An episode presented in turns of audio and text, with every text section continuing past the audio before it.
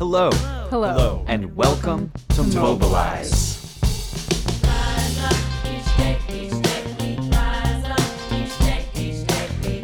Mobilize is a podcast that puts a spotlight on And is a resource for People, people, friends, communities, activists, who've decided to stand up, resist. resist, resist, fight back, mobilize. Each day, together. Together, we shine a light on the We truth. shine a light on the we truth. focus on the things that unite us. we pull each other up. We celebrate, We celebrate our our shared shared humanity.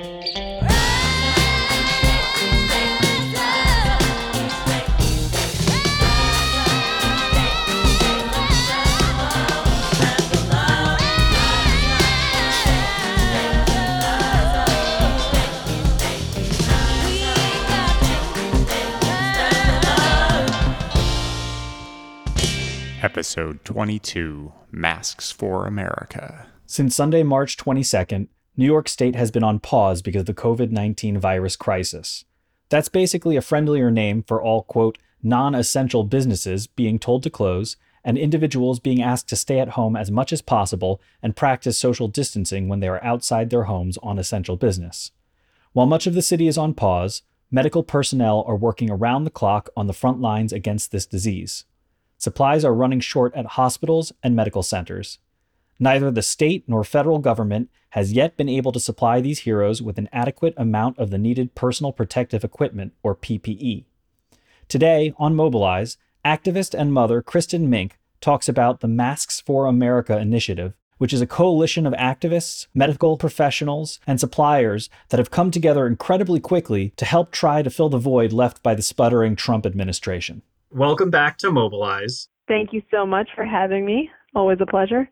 This is clearly virtual. We are more than six feet socially distanced. In fact, I think we're about 300 miles right now. I'm in New York City. And where are you? I'm just outside DC in Maryland. And so this is Kristin Mink coming back to Mobilize because she just won't stop. She won't stop being active. She won't stop helping people. She won't stop uh, kicking ass and finding hope in really hard times. Can you tell us just a little bit about what Masks for America is? Sure. So, Bob Bland, I have to start there. Um, she's a friend and she's one of the founders of Women's March. And she also is, you know, she was in uh, fashion design and manufacturing prior to Women's March. So she has like 15 plus years of experience in sourcing and manufacturing. And when this started kicking off, she started getting contacted by people in the fashion and manufacturing world asking how they could help. So she started with thinking about um, switching them over to making making masks, making fabric masks, you know, instead of clothing, and then quickly realized that we really needed to do better for our healthcare professionals, um, people who are coming into contact, obviously, with positive COVID 19 patients. They need better protection than fabric masks. They really need what's called N95 um, respirator masks.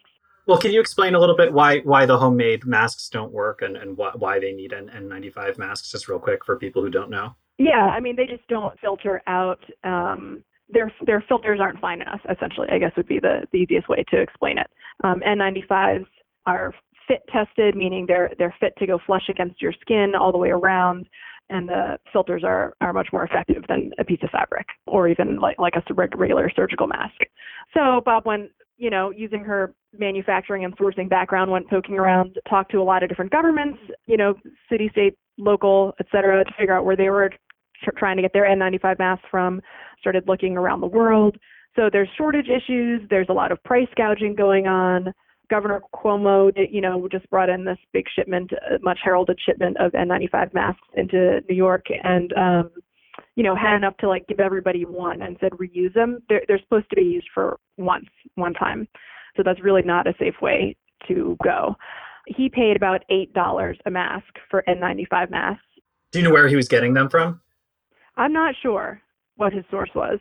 Bob got a uh, manufacturer in China that it was just actually ramping back up. So obviously, because of you know what they were dealing with over there, they had their own COVID-19 issues. They had been shut down and they were just ramping back up. And so word of that, I think, had not filtered through the many layers of government red tape across the country. And so, you know, if Cuomo had bought those, he could have gotten four times as many masks for the same cost. So can I can I just ask two questions? Yeah. One, um, you know, China was having its own crisis, and Mhm. they are a communist nation. Why were they not having this factory making masks for their own use and consumption? Were, was there no shortage of masks in China?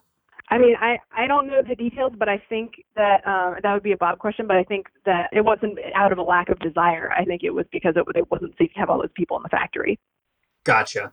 Yeah. And then also just, um, I mean, everyone can see the irony. We have a, a president who's calling it the Chinese virus. We're Right. having attacks on Asian Americans across the country, and you know, hazing and bullying.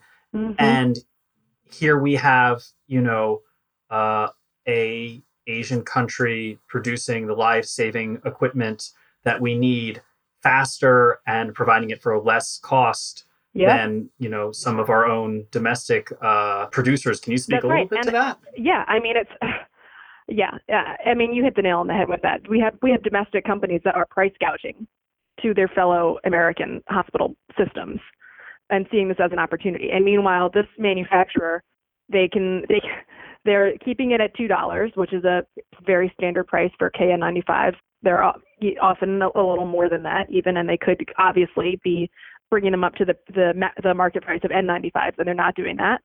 I mean, the irony is great because we, you know, we're having to turn to China to meet the demand. First of all, we don't have we don't have manufacturers here because of some legislation that went down years ago, and and a bunch of changes that manufacturing plants went through there and, and how they do things. We don't have manufacturers that are able to produce masks in the quantity that we need. First of all, second of all, they're price gouging. They're really expensive. So we need these masks from other countries. We need these masks out of Asia and they're giving them to us at a very reasonable price while our fellow citizens in some cases uh, are not doing that Are they shipping for free or is shipping a separate cost? Just out of curiosity. um, so freight is part of it but it's the masks are so light um, that that it's almost negligible Okay, and then tell me a little bit about you know what you did to go live, what the response has been. Have you delivered any masks yet? Where are they going? What's your coalition like? How did it build? yeah i mean it all happened. We started talking about it uh, this weekend really. So bob started doing research um, the days leading up to this past weekend. Today's what tuesday? So she was researching found this factory reached out to me said we should do a thing. Um, and we started you know reaching out to people who could promote reaching out to find out you know what the best ways of figuring out which hospital uh, which hospital systems need masks which need them the most and, you know researching how to you know set up order forms between those hospital systems and the manufacturer because we want to you know we don't want to be hand delivering them. Obviously we want them to go straight to the hospitals. Another really cool thing i should have noted about this manufacturer is that a lot of manufacturers will only um, ship really large quantities. Um, this manufacturer will ship as small as uh, 2000 masks so that means that we can serve smaller facilities like, you know, elder care and urgent care facilities and a lot of these facilities that are not going to get taken care of by the government probably, you know, in their stimulus package for quite some time. So even though some of the larger hospital systems and more prominent cities and so on, those might get taken care of earlier on, there's going to be a lot that fall through the cracks. So unfortunately, you know, we had been hoping that we were going to be bridging a very temporary gap here, but from the people who we're talking to, it sounds like it's probably going to be uh, an ongoing project, at least with the, you know, reaching some of the smaller locations. You know, we had to figure out how to decide where the um, where the masks were going to go and how to identify need. And so, you know, we're putting together forms and we realized that, oh, there's like, there's lots of other people who are putting together these same forms. So we're working in coalition um, with a group called Get Us PPE. You go to getusppe.org, you can view that website. They have a really nice map. You can register if your facility needs PPE of different, of varying kinds, which is the protective gear that medical staff need, including masks. Masks are one example of PPE. And then we also want to be able to serve Puerto Rico. So we've reached out to them and we've been in touch with Mayor Cruz there.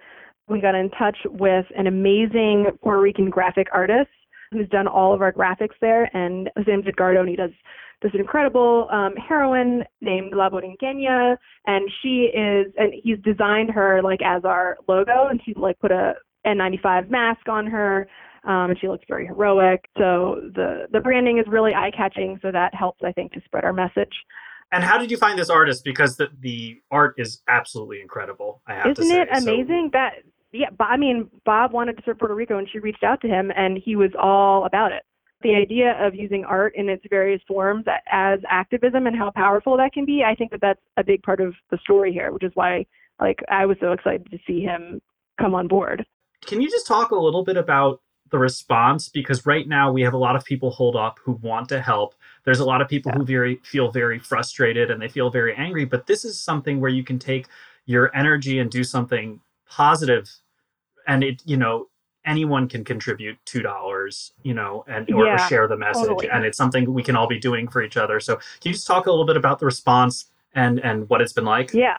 I mean, one of the things that's so amazing about the fact that you can get a mask here for two dollars, and you know, not just a fabric mask. You know, like I, you can tell that people are motivated by the fact that we have people all across the country who are hand sewing masks.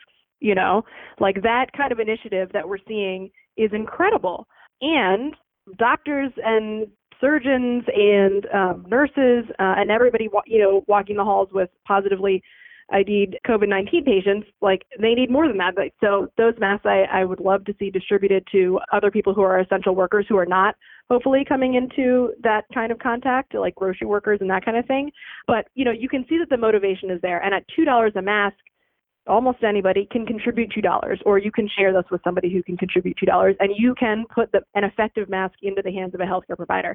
And so, like, I'm looking at it the GoFundMe right now. We're, um, we're it looks like we're probably going to hit 60k tonight. This is our third day into it, but there's uh, one and a half thousand donors, and like the numbers that you see going by are like 20 bucks, 10 bucks, you know, When does the first shipment of, of masks go out? It's in the air. It's it's coming over, and uh, we there's some going to New York City and some going to Puerto Rico, and um, we're this first one is a little more discombobulated than the other ones would be because we wanted to get shipping so quickly. Let's see, Edgardo had a conversation with Mayor Cruz in Puerto Rico earlier today, and she's going to figure out the exact site that the masks going to Puerto Rico are. So we're we're actually just shipping them to her office, and they're going to distribute them. And then in New York, where are they going?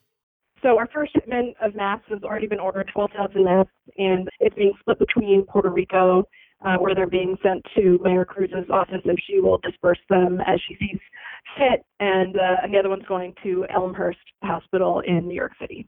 God, what I really should talk about is like how, you know, you've done, you know, primary organizing on things, but you're doing support organizing on this and it's no less important and no less gratifying. Can you just talk a little bit about like what it's like playing a support role um, in, in an operation like this and, and how it feels?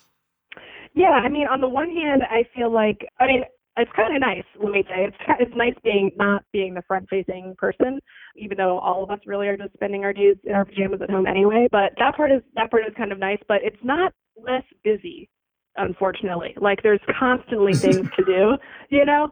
But I'm kind of always a believer in making sure that we are listening to and amplifying and being led by the voices of impacted people, by the most experienced people, and really putting ego aside. And everybody working on this project has the same mentality. And there's a lot of really knowledgeable, really capable, really amazing people here. So we have people like Edgardo, um, who's doing all the graphics um, and who has the connections in Puerto Rico. We have Bob with her manufacturing and sourcing and organizing background. And then we have all of um, you know our different uh, medical experts who are figuring out where is the need the greatest um, and how do we how do we meet that. Um, you know, who look through to, to see like are these KN95 masks are they really sufficient? Um, all those sorts of things. And everybody's kind of bringing their different expertise. And I'm happy to do any of the tasks that any of them tell me to do. I think uh, there's a lot of us who are going to bed at night during this time and and saying like you know, just stewing in how horrible this whole nightmare scenario is. There's nobody competent at the helm in government helping us. And, and there's so much suffering going on, and we're just stuck at home for many of us, knowing that there's many people who are out sacrificing or risking their own lives to, to try to take care of the rest of us, and they're not even being given proper protective gear. And I mean, it's just horrible. And so lying there at night, it really helps for me to then instead be able to turn my mind to let me just go over my to-do list for what I'm going to do to try to help contribute in some small way to this issue. And I think also that that's one of the things that a campaign like this ongoing, where you can buy a mask for two dollars, you know, it's helpful for everybody. You don't have to be on the organizing side of it. You can be thinking about how am I going to blast this out and get all of my friends and family members who can afford to do so to contribute it, you know? Yeah, totally. And I think that's why we got to that's why we got to sixty thousand dollars in in three days. So, um, just just to, to finish up, what's giving you the most hope right now uh, in your life? Where do you where do you draw your strength from? Uh, everyone but the government.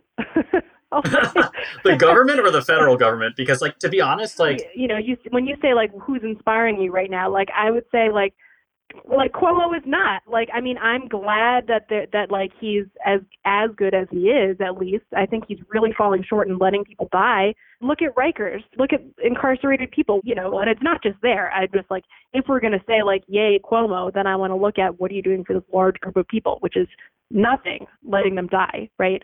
But uh I'm glad he's better than whatever. I would, you know, whatever. He's better than a lot of no, people, no, no. But you're but, like- no lesser of two evils. Shit. Okay, but who's who's who's Yeah. inspiring you? Like, Right, who, where like- are you drawing your inspiration from and your hope I, from? I mean, seeing, and it's not just our fundraiser, seeing these fundraisers go up as quickly as they are. I mean, and, and in these small amounts, like seeing like like somebody just donated nine dollars, and I'm like, Karen Wells, you're amazing. That's awesome. You had nine dollars to give, and you put it here. You know, like that feels really that watching that grassroots action happen um, gives me a lot of hope. That tells me that people are coming together. This is not just progressive Democrats. This is not just centrist Democrats. This, you know, like I really think that this cuts through a lot of the political clutter, and that I think that there's a lot of people who are just seeing like this is a need. We want to take care of our healthcare workers. And I can contribute, and like you know, that gives me hope that people can come together. And honestly, like uh, you know, maybe maybe this helps people recognize like Medicare for all, not the worst idea. Like taking care of you know what I mean? you know, maybe maybe that's a that's a thing. But like really what's what's inspiring me is just seeing how many everyday citizens are inspired to do what action they can. People aren't just sitting at home and kind of waiting it out, you know, en masse. yeah, uh, People want to do something, whether they're sewing masks or donating nine dollars, you know, like they're looking for a way to contribute and that gives me more hope than a lot of things these days. Kristin, thank you so much for coming back to to mobilize. Thanks for having me, Corey. At the time of this recording, enough money has been raised for over 50,000 masks, and thousands have already been delivered or are on their way.